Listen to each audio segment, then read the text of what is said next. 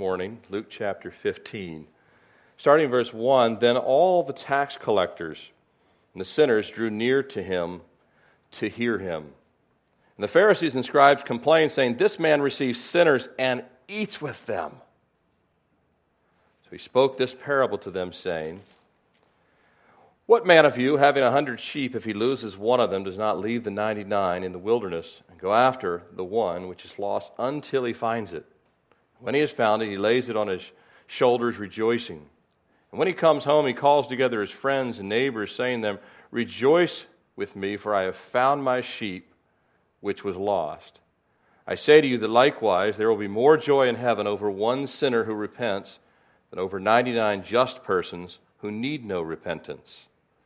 Or what woman, having 10 silver coins, if she loses one coin, does not light a lamp, sweep the house, and search carefully until she finds it?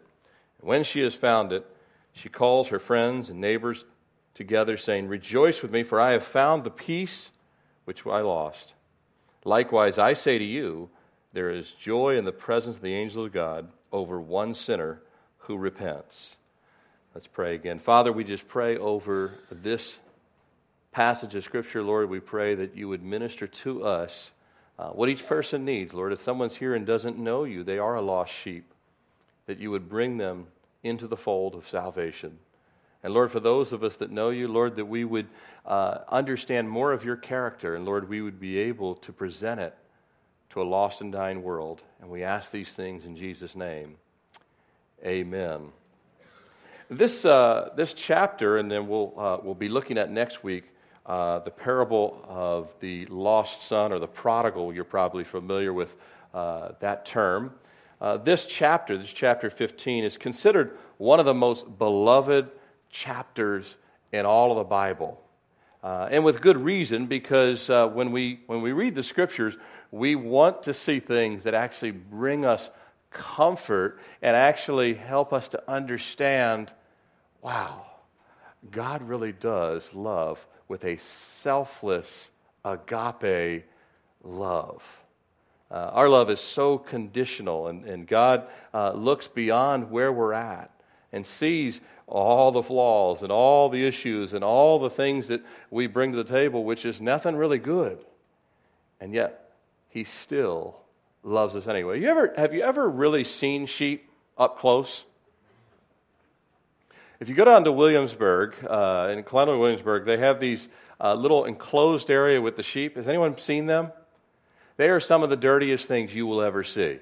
They really do rival pigs. I know that pigs were on the do not eat menu in the Hebrew diet there in the Old Testament, but sheep are some really dirty. I mean, they got all this stuff matted on them and mud and all kinds of other things just kind of hanging off there. And you're looking at them and you're like, wow, the picture of this little white fluffy thing just never seems to be a genuine picture of what sheep actually look like. And they don't smell good either.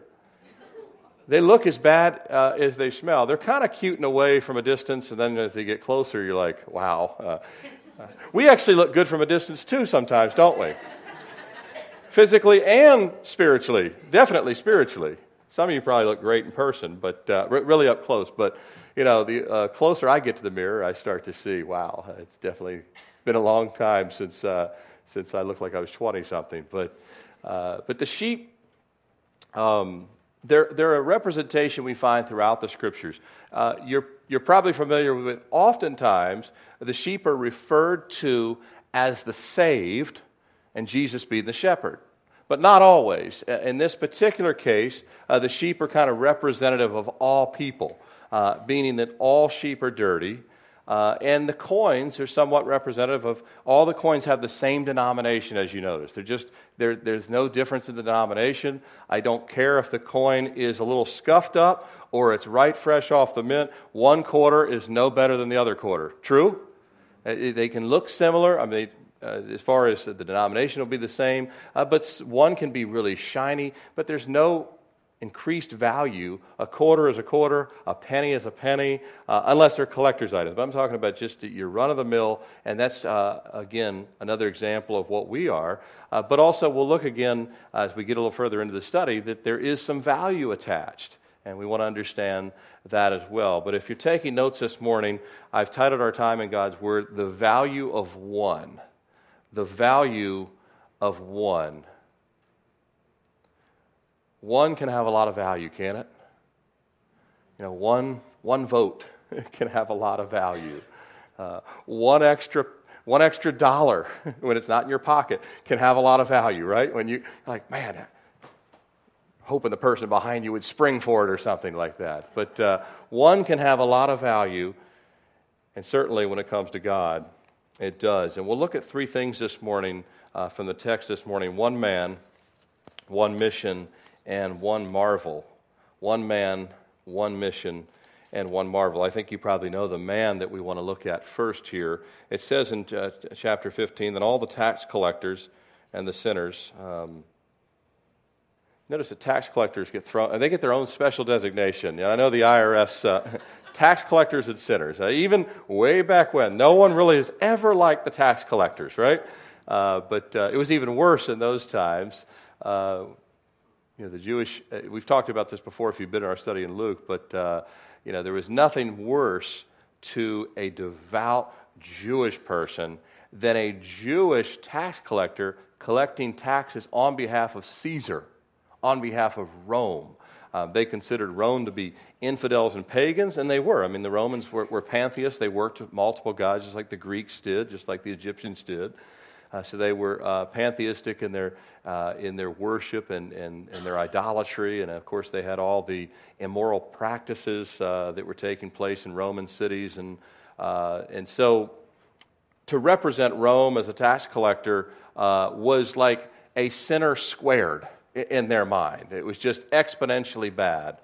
But again, as these tax collectors and sinners sinners that would be commonly seen in the ministry of Jesus, maybe they were in some form of adultery, or maybe they were in some form of prostitution. Jesus ministered to many people who would be considered in the rough areas of communities, and yet maybe they had addictions, maybe they were alcoholics, all these things, the things that were visibly especially compared to the law, because the Ten Commandments are pretty clear, aren't they? That these type of things are sin, and so Jesus would gather people regardless of what their issues were, and he would begin to teach. And they all drew near to him to hear him. And the Pharisees and scribes are looking at this. Now Jesus is the one man that understand, Christian, all sinners need to hear. It says they all drew near to hear him. All the tax collectors and sinners, at least that were in that particular area. This isn't all the tax collectors and sinners in the world, and certainly not all the tax collectors and sinners in Judea at the time or Galilee, but these are the ones that were in the area when Jesus was, and they all gather, and he's the one man every sinner needs to hear. So many people don't know or realize that the best thing they possibly can do is what these people did. Turn everything else off and go and listen to Jesus. So many people today, just today, this very Sunday, if they would turn off the TV set, put the newspaper down, turn off the smartphone, and go find a Bible teaching church, not just this one, there's others out there, and go hear the Word of God. It's the one thing they really need, but they don't know it. Remember, God said on the Mount of Transfiguration, to the three disciples that were there with Jesus, they said, "This is my son, hear him." Luke 9:35. God was saying, there's only one man you really need to hear, and it's my son. The Pharisees, of course, they needed to hear Jesus too, didn't they? Not just with their ears, because they did listen to him at times, trying to figure out a way to trap him, or what is he going to say, something they could find fault with, but they needed to be listening to him with what? The heart. See, the Pharisees and the religious leaders that rejected Christ, they were self-insulated and self-deceived. in believing that they were religiously pure. They thought they were religiously pure. They didn't think they were perfect, but they thought their religious purity was tantamount to perfection. And yet they wouldn't say they were perfect, but they thought they were religiously pure. And they thought everyone else was what? Unclean. Nasty, dirty sheep. They were the white, fluffy ones. They were convinced of their own purity. And they divided people into two categories. They really did. If you were back in ancient times, everyone was divided into two categories, not just in their minds, but in society. That was the way it ran in the towns and villages. Two categories. You had the unclean and the righteous. The unclean and the righteous. And they refused to have any contact with those they deemed unclean, and not just unclean spiritually, but again, if they were unclean, had improper washing. Of course, lepers had, even under the law, they had to have their own leper colonies, and you had but again, it was making sure that righteous, clean were in one group, unclean, dirty, filthy, diseased, sinners, and tax collectors all over here. So for Jesus to interact with unclean sinners was, in their minds, the complete opposite of what a righteous leader sent by God would do. They could not conceive that Moses would have done this. Moses would have never done this. If you would ask them, would Moses meet? Of course he would not. He gave us the law. Did you not read Deuteronomy and Leviticus? He would never touch these things. He would never come anywhere near these people. And so they complained. The actual full meaning of the word complain here is they murmured greatly. Now, you remember how much God enjoyed when they murmured in the wilderness? It cost them 40 years. They all died in the wilderness. But they murmured greatly. Unlike the God they claimed to serve and the Son of God who was in their midst, they had no compassion on people, no mercy, no understanding of people that were under the weight of sin and shame. We can look on at people that are in sinful things. The vast majority of young women that are in the pornography industry or that are in trafficking that's taking place in the United States and the rest of the world, the vast, vast majority of them were abused when they were young? The vast majority of them were abused. They're under guilt. They're under shame. Now, is what they're doing right? No. In many cases, of course, they're under slavery. That's not even something that they want to be doing. They would get out if they could. If Jesus would liberate them, they'd be glad to take it. But again, the ones that are not enslaved to it still are under bondage and shame. And a lot of it goes back years. And Jesus was the one, he came to people like the woman at the well. She was so full of shame, right? And he was the one that actually pulled people out of these things. People that have committed all kinds of sin that no one else knows about. They walk around with that. When we go into the youth correctional facilities, I don't know what crimes the kids I'm sitting across the table have committed. I know some of them, but I don't know most of what they've committed. But I talk a lot to them about, said, I know you carry guilt and I know you carry shame. And almost every time, if the Spirit is moving in that room, I get this. A head nodding yes. See, Jesus knows that when he looks at people that are in sin, they're in gangs, they're in this, they're in that. He recognizes, yeah, but they're not at peace. And I've come to bring peace. He's called the Prince of Peace. But the Pharisees, they had no compassion. They had no understanding. They didn't understand or care that people were under the weight and bondage of sin. They didn't realize that even tax collectors that were just trying to make ends meet really didn't love that they were hated by their fellow Jewish brethren. But their complaint, the Pharisees' complaint against Christ, the way they complain against him, it's also an indictment. It's meant to do what? It's meant to cast doubt on the character. And really, was Jesus really sent from God? That's the kind of doubt they're casting among, not so much the sinners and those that are, they almost don't really care that much about them, although they do care that Jesus is gathering large crowds. But really the others in the community that are under their control, they want to cast out. Is he really sent from God? Would any prophet of God really act the way he's acting? Would he really interact with the unclean? They weren't content with their own disdain for Christ, but they were constantly seeking to influence others, particularly those that were Jewish in good standing. How to influence them to make sure they understood this guy is not the real deal. He's not who you think he is. He's a fraud. He's a fake. He's not sent from God. Not much has changed 2,000 years later when you think about it. The disdain for Christ continues, doesn't it? In many different forms. Ultimately, the enemy orchestrates a nonstop push to discredit Christ even in our day today, doesn't he? Constantly discrediting Christ, or trying to. You can't really discredit Christ. You can try. It's like saying, I'm going to stop the sun from shining. And try all you want. As I covered my eyes. Yeah, you didn't stop the sun from shining. You just covered your eyes.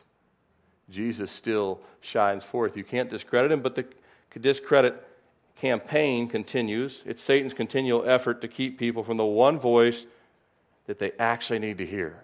The one voice that speaks truth. The one voice that speaks life. The one voice that speaks with the counsel that everyone needs. You don't need my counsel. And I really don't need your counsel. We both need Jesus' counsel. Amen? That's the facts. That's the Word of God. That's not my opinion. My opinion doesn't matter. I tell people all the time when I witness people and I'm sharing my faith with them, I tell them, I said, you got to understand, my opinion is meaningless, worthless, pointless. Can I show you what the Word of God actually says? See, they needed to hear from Jesus, but Satan's continually trying to discredit Christ. Whether it's atheist college professors that are mocking and challenging the claims of Christ in the Scriptures, and it's happening on college campuses all across the United States constantly, whether it's false religions like the Jehovah's Witnesses or like the Mormons that, yes, their people are sincere, but they're sincerely wrong because they're following a different Jesus. They're following a Jesus that's been discredited and demoted to a lesser state than equal to God the Father and God the Holy Spirit. Hollywood movies, the Da Vinci Code. They seek to portray Jesus as fallen and just as fallible as any other person. And desiring the same. Jesus did not desire the same things you and I did. He was sent from the Father with a pure heart and pure desires. Satan still mocks and slanders Christ, but he uses people to do that work. He even tries to devalue Christ by people using Jesus' name as a curse word. It was just yesterday I heard someone say, my ears about burn off every time. I mean, not just Jesus, but Jesus, Christ combined and with authority as a curse word. What is that meant to do? Well, Satan used it to discredit Christ. It's a real irony, though, because no one ever uses Muhammad's name to curse. No one ever uses Confucius' name to curse. No one ever uses Buddha's name to curse. No one even uses any kind of animal name or anything. They love to use God's name and Jesus Christ's name because it devalues and discredits. They don't know where that's coming from. It's our sin nature, and it actually comes from the enemy. But the other irony, even though no one ever uses these other religious leaders' names for cursing, and the people that use it don't follow Christ. And usually, most of the ones I've met are not genuinely even people that go to church. Generally, there's exceptions to that too. So why the use of the name? Because Satan's trying to always discredit it, devalue it, put it on the same level as a curse word. The Bible calls it blasphemy, and God will not hold anyone guiltless who taketh his name in vain, or the name of his Son in vain. And the other reason why, even though they devalue it, or think they're devaluing it, the name actually brings power. it actually, when someone says God's name is a curse word or Jesus' name is a curse word, it actually adds an emphasis that saying Muhammad's name, his name is powerless. It doesn't really resonate. So on the one hand, Satan kind of wants to devalue it, but even the use of it shows people that they deep in their heart, they know the name has power. Why not yell unicorn? Because they don't exist. It's this name that is powerful. One man's name, one man's name. People that don't have any idea about the ministry or life of Jesus Christ will use his name as a curse word, and at the same time they're trying to devalue. They're actually trying to access the authority of the name for emphasis. Quite an irony, isn't it? But Jesus gathers them all. And he begins to speak a parable to them because he knows their complaints. He knows their effort to discredit him. And he knows their lack of love and their real looking down their nose at these tax collectors and sinners. And Jesus begins to tell two different parables here. If you're taking notes, well, let's look at this next point, one mission. So he tells these two parables. He begins speaking. What man of you having 100 sheep loses one, does not leave the 99 in the wilderness? Well, anyone that in the Middle East in those times, there was many shepherds. There still are in the Middle East, a lot of Bedouin tribes and parts of the Middle East. Even when we were over in Israel, if you go to the southern part of Israel, down you get past En Gedi and down towards the Judean desert, you'll still see shepherds and Bedouin tribes with both goats and sheep together. And Jesus also talks about the dividing of goats and sheep. That's, again, a picture that sometimes sheep just represent those that are saved, but not always. In this case, as I mentioned, this is sheep kind of representative of all of humanity being sheep.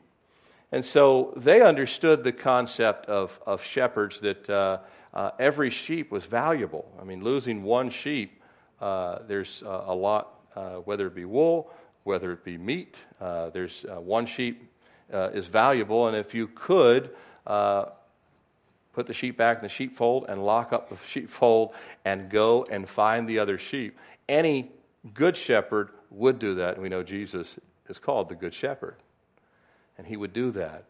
And so he's speaking to them from a sense of, you know, culturally and from a occupational perspective, any good shepherd doesn't just, it's just one sheep.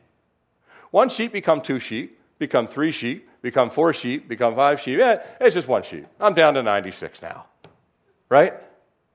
No, each sheep is valuable. And each sheep has to be understood that they don't all act the same. Some sheep wander off more than others.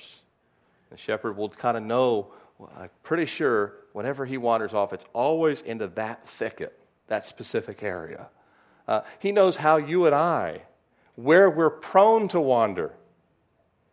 Now, you have areas that are different than me. You might have things that kind of, I'm not saying you're diving back into sin if you're a Christian here this morning, but just kind of the things that get you off track and, haven't seen my Bible in a while, right? The things that get us off course, the things that cause us to wander. Jesus knows that too. But again, that's more of his role as a shepherd to those that are saved. But here he's speaking to the lost world, to the sheep that have no shepherd. They've never come into the sheepfold in the first place.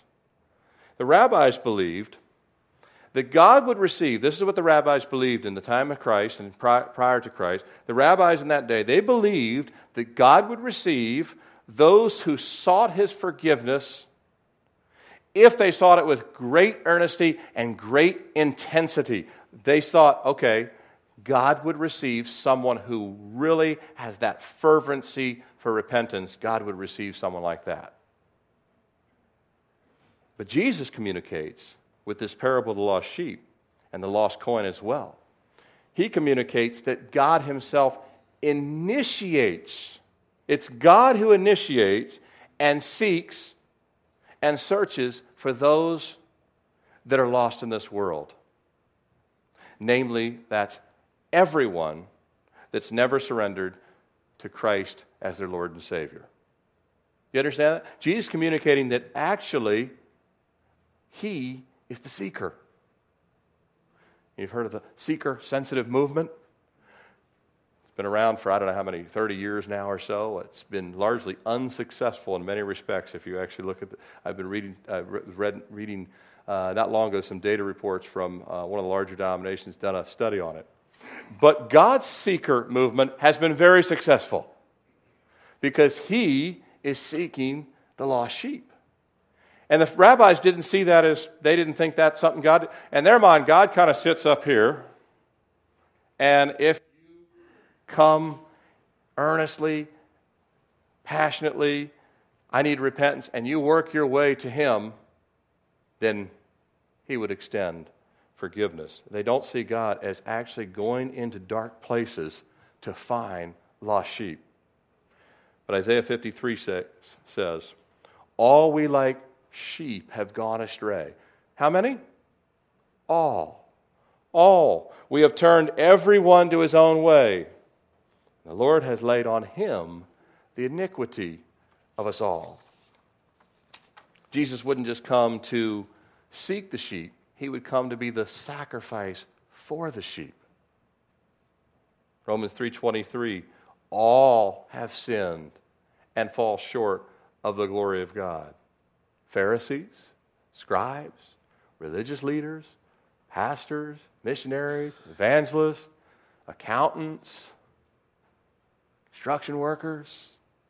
Doesn't matter what you do, bankers, stay-at-home moms, all have sinned and fall short of the glory of God. Now understand that part of the Pharisees' complaint, part of their complaint was accurate. What do I mean by that? Well, the people that gathered to hear Jesus, they were sinners. All have sinned. All we like sheep have gone astray. That was actually accurate. They were accurate. Even if they were not seeing the mirror in front of themselves, they were still accurate to say all those people are sinners, because that's a true statement. All those people were sinners. Now, of course, they were too. They needed to have a mirror in front of their face. They were sinners as well. Paul said in Romans 7:18, in my flesh nothing good dwells. This is after he's been saved for quite some time. All the people that were gathered to hear Jesus were lost sheep needing a shepherd. Jesus never corrects their assertion that he was meeting with sinners. He doesn't say, no, I'm not meeting with sinners. In fact, he actually enforces this, because what does it say in verse 7 and verse 10? Likewise, we'll get to this in our last point, there's more joy in heaven over one what? Sinner. Says it 2 times. That's not all. Is that loving of Jesus to call us sinners? No, he's stating a fact. The fact is, you're right. All these people gathered to me are sinners. And in fact, any one of them that come to faith, that's a really big deal in heaven. I'm getting ahead of myself for just a second, but I want to talk about the usage of the word sinner here. It's very important to understand that Jesus doesn't correct this aspect of what they said. He's correcting their understanding of how God views sinners. That makes sense? He does not correct them in the use of the word sinner. The use of the word sinner is accurate. All those people listening to him, the tax collector, are all sinners. But their misunderstanding is how God views those sinners. And that's what he's correcting in the parable. See, Christ views sinners as needing a Savior. That's the way he views sinners. They need a Savior. They need someone to come and bridge the gap between their sin and certainty of hell and my Father in heaven. That's the way Jesus views sinners. It's the way God views sinners. For he so loved the world that he gave his Son. John 3:16. See, Jesus views sinners as needing a Savior, but the Pharisees, they viewed sinners as someone needing condemnation from them. they needed to condemn them. They needed to separate from them. They needed to get nowhere near them. It's kind of hard to witness to people if you'll never get near them. Christian, you'll never be able to win someone who is in the bondage of Islam if you won't witness to someone who's in the bondage of Islam. Someone who's in the bondage of some sort of sin and they've been doing it forever, someone has to be loving enough and bold enough to say it. Well, Jesus says, look, you're right in one thing. They are sinners. But here's the thing that's going to help them. They actually recognize it. And that's why they're listening to me. And while you may hear me in your ears, your hearts are still hard toward. The Pharisees weren't listening. By the way, this chapter confirms, it confirms that sin is still the issue in the entire world. Doesn't it? Sin is still the issue. It's not, I've mentioned some other religions this morning, it's really not the other religions. It's not the isms of the world. The isms of the world, communism, Mormonism, you name it, Hinduism, all of the isms of the world, they are not the problem. Even churchism. Because you can go to church your whole life and be lost. The isms aren't the issue. It's sin that's the issue. Sinners are what's mentioned a number of times here.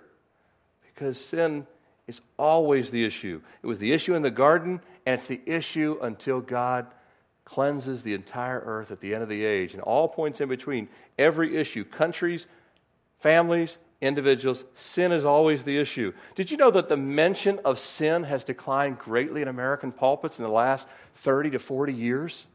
Did you know many pulpits hardly, there's been studies done, hardly mention the word sin. If we don't mention sin, it's like a doctor never mentioning sicknesses. If we don't mention sin, there's no diagnosis and there's no need for a Savior. Amen? Sin is the issue. Jesus died for what? Sins. It's really an affront to the cross of Christ if we as Christians, we as pastors, do not mention sin. It's the only reason Jesus came, was sin. If there had never been sin in the garden, there would never be a need for a Savior because everyone would have still been in harmony with God. Does that make sense? So to stop mentioning sin is to stop indicating that people need what? A Savior. It's axiomatic.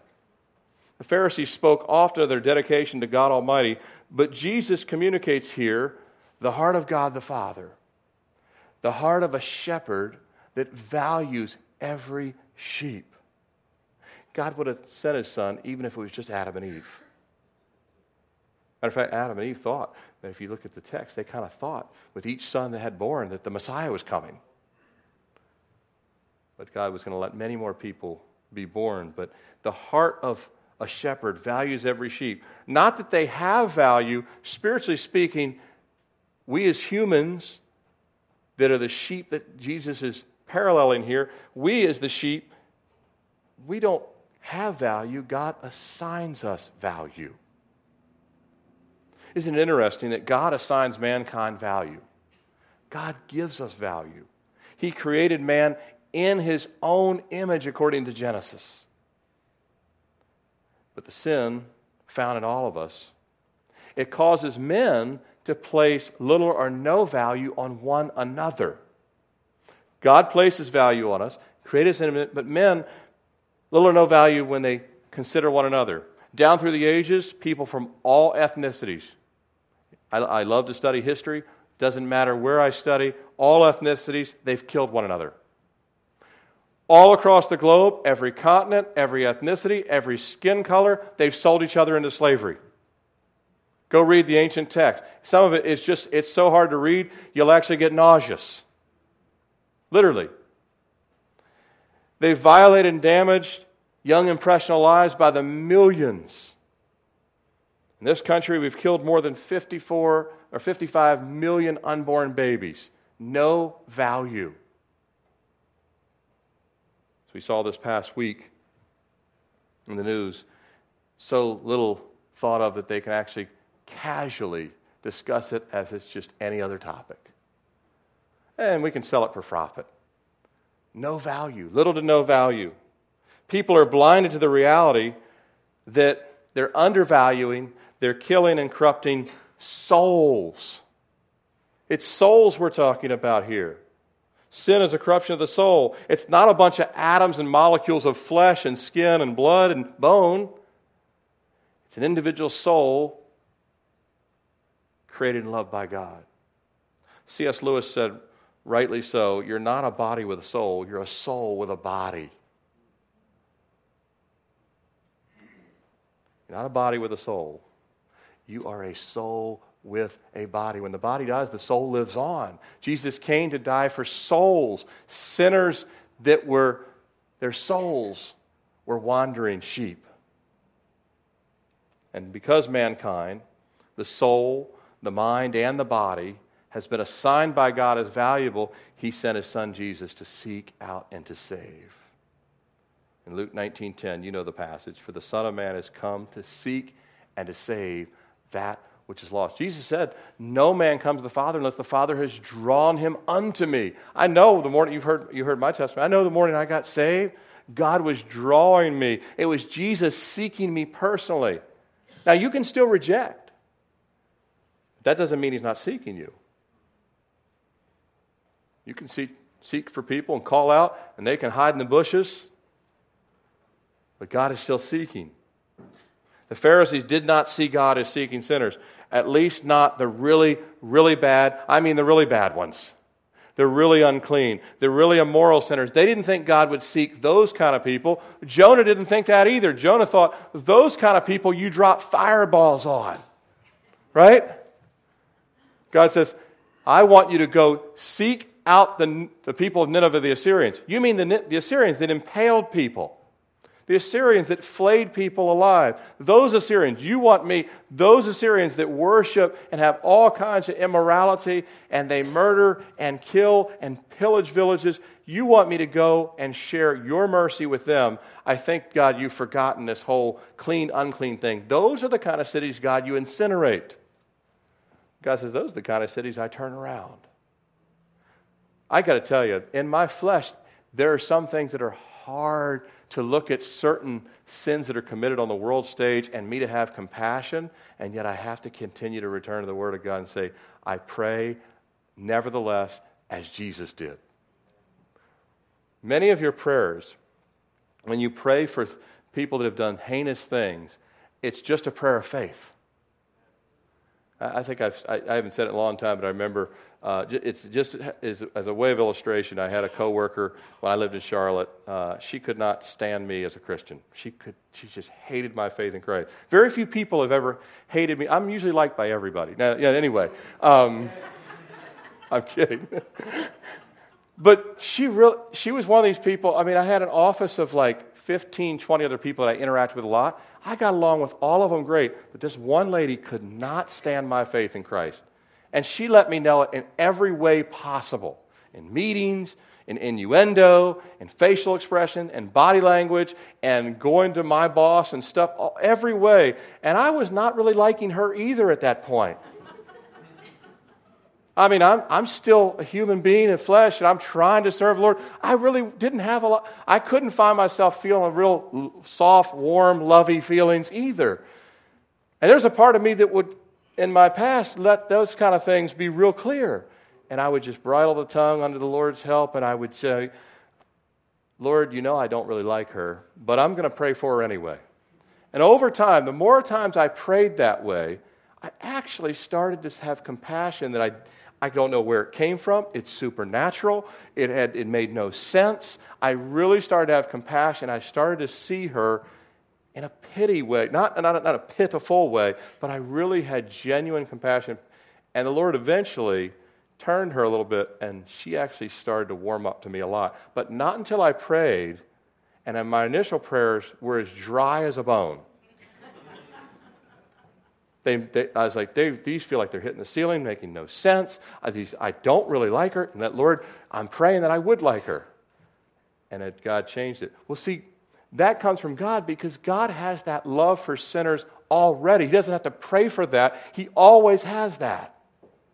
And that's what he wants to pass on to us, that the Pharisees didn't have. They were always like that. They were always like Jonah. All Ninevites should be destroyed. They never saw the gigantic planks in their own eye. Pharisees didn't see God as seeking sinners. How ironic that he was seeking them too. You know, even self-righteous people God likes. He was seeking them too. We know this because in John 3, with a verse we love, for God so loved the world, was who? Jesus was speaking to who? A Pharisee. Nicodemus came in that. He was a Pharisee. God was seeking Pharisees too. In spite of their disdain for him, in spite of their trying to discredit him, he was still seeking them. But who had already sought Nicodemus out? God the Father had drew him to Jesus in the middle of the night. It was God the Father that drew him there. It was the same words given to all the other Pharisees, but he finally listened at the heart level and listened and came. You know, in the Mid-East sheepfolds, there's a lot of shepherds would put their sheep in the same fold. So you would have maybe, let's say a shepherd had 100 sheep, another shepherd had 200 sheep, they would put them in the same fold. They could all be in the same fold, but the sheep would know their shepherd's voice. And in the house of Israel, they were a picture of all the sheep in the sheepfold. But Nicodemus becomes a true sheep because he would then hear what? The voice of Jesus. And there'd be a lot of sheep in the fold. The other Pharisees were still lost, but he becomes a true follower. The same is true of the desire we see in this woman. Just as Jesus seeks out individual, every sheep matters. He speaks in this parable in verse 8 of the woman with 10 silver coins. If she loses one, look at the effort that takes place. Does she not light a lamp? Sweep the house, search carefully. And Jesus is willing to go to the ends of the earth. We see this happening today. We know for certain, we've seen many testimonies of Hindus and Muslims. I've seen both those testimonies that actually have had visions. They've never met a Christian. They've never heard of a Christian. They've never read a Bible. And they've had visions. And they say, this Jesus, who is he? I need to meet him. And then when people come on the scene that are Christians, it's confirmed that God had already been reaching out to them before any other human contact. So God's revealing himself and revealing even his son to people in ways that you and I could never do. I can't get in people's dreams in another part of the world, but God's not limited.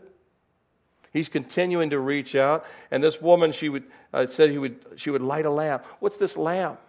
It's the gospel. The gospel is the only thing. When you have a dark room, sin speaking, darkness speaking, the world speaking, you light the lamp of the gospel, it actually shines light. We'll never find lost people without the gospel. If we water down the gospel, which is happening in many places around the world, especially here in the United States, there'll be no light. Try searching a dark room with no light. Say, instead of what I brought in was a candy bar. If I find your mouth, you're going to love this. That's kind of the way. I'd rather have a flashlight. How about you?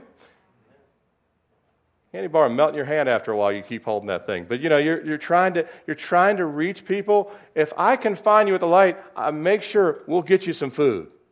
But if I'm trying to find you with food, Jesus said, "No, you got to light the lamp." What Jesus would do and go into the world, he was the lamp. He says, I am the light of the world. He is the one that's, and then when he comes into the world, he makes it clean. He sweeps the house. He searches carefully the recesses of the heart that are full of all kinds of things that need to be swept out. I think there's a parallel here for the church too in the parable of the coin. It says the woman, what is the church? She's the bride of Christ. The bride of Christ would have the same heart as Jesus. We see it in the Proverbs 31 woman that would rise and has the diligence to go and search and to seek out. See, a church that's not fulfilling the Great Commission, what is it doing? Well, it's not doing what Jesus asked to do. He said, Go into all the world. Seek out. Don't say, we will open up our doors, and if you show up at 10:30 on Sunday, you know where to find us. Is that what he did?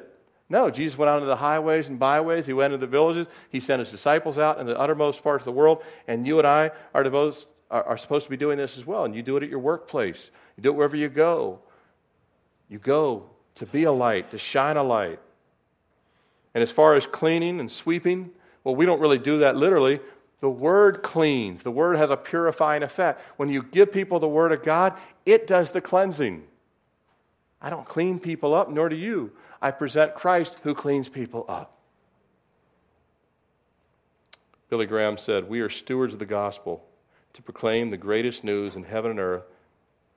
It was not given to the angels. It was given to redeemed men. Every Christian is to be a witness." Not everybody will get the platform that Billy Graham got, but everyone gets a platform for the gospel in their life. Place by place, person by person. Proverbs 11:30 says, "And he who wins souls is wise." Romans 10:15 says, "How beautiful are the feet of those that bring the gospel of peace." Jesus is not just telling these two parables to lost sheep and lost coins. I believe he's also speaking to the church to be the ones that go find lost coins and lost sheep. It's also a message to us that are saved, that we are to be like our master. He was seeking the lost. We are to seek the lost. To have eyes that see people in a lost condition, have a compassion on that the Pharisees didn't have. I want to close with the last point this morning. Verses 7 and 10, beautiful verses, one marvel. Look what Jesus says. He gives us a window's view into heaven of what takes place. He draws the parallel that in the community, if this woman finds this coin, she throws a big celebration. Bring all the neighbors, because she didn't have a lot of coin. Losing one of those 10 is a big percent. Losing 10% of your wealth. I found it. I lost an heirloom that represented 10% of our retirement, and I found it. At minimum, come over and have coffee, right? Christians can do that. You know, there's certain things you might not want to celebrate with, but coffee is okay.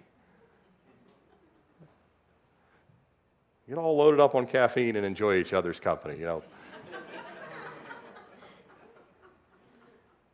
But if you gather everybody together, I lost a sheep, it's a celebration. Jesus says, you understand what it's like in human terms to lose something and how much joy it is when you find it. You didn't realize how much you cared about those eyeglasses until you couldn't find them for 2 hours, right? When did I even walk into that room? What? Where was I on that corner of the room? You know, there they are. You guys, you walked in there. You're the one that put them there. You get them, you find great joy, and Jesus is in heaven. Likewise, there's more joy in heaven over one sinner. Not one really good person that was a great U.S. citizen. One sinner. Not one person who had a pretty good heart and helped with the United Way campaign. One sinner. Not one person who never cheated on their taxes and was as honest as Abe or whatever. One what? Sinner. One sinner in heaven over 99 just persons. And really, here's the point. There are no just persons. Over 99 self-righteous people that thought they did not need to repent. That's a sad thing when I meet people sometimes. I share the gospel and say, why don't you give your heart to Christ? I'm a good person. I don't need that. I mean, I've never done any crimes. I've never committed anything. I mean, yeah, but God knows the thought life you have. Do you understand His perfection? But His desire to give forgiveness. In verse 10, he says, likewise, they say there's joy in the presence of the angels over one sinner who repents. This convicts me as a Christian. When we have people get saved, one of the things that really struck me when I got saved at Calvary Chapel, Fort Lauderdale, back in 1995, one of the things that they did at that church that I loved so much, when I walked forward, my heart pounding, tears running down my face, my life was over and just beginning all at the same time in my head, and yet I knew it was all worth it. I said, Lord, I just want to be saved. I don't want to go to hell. I want to be forgiven of all the sins. People clapped. a thunderous crowd of like 3,000 people clapping, and not just for me, but everyone that walked forward. And it just struck me.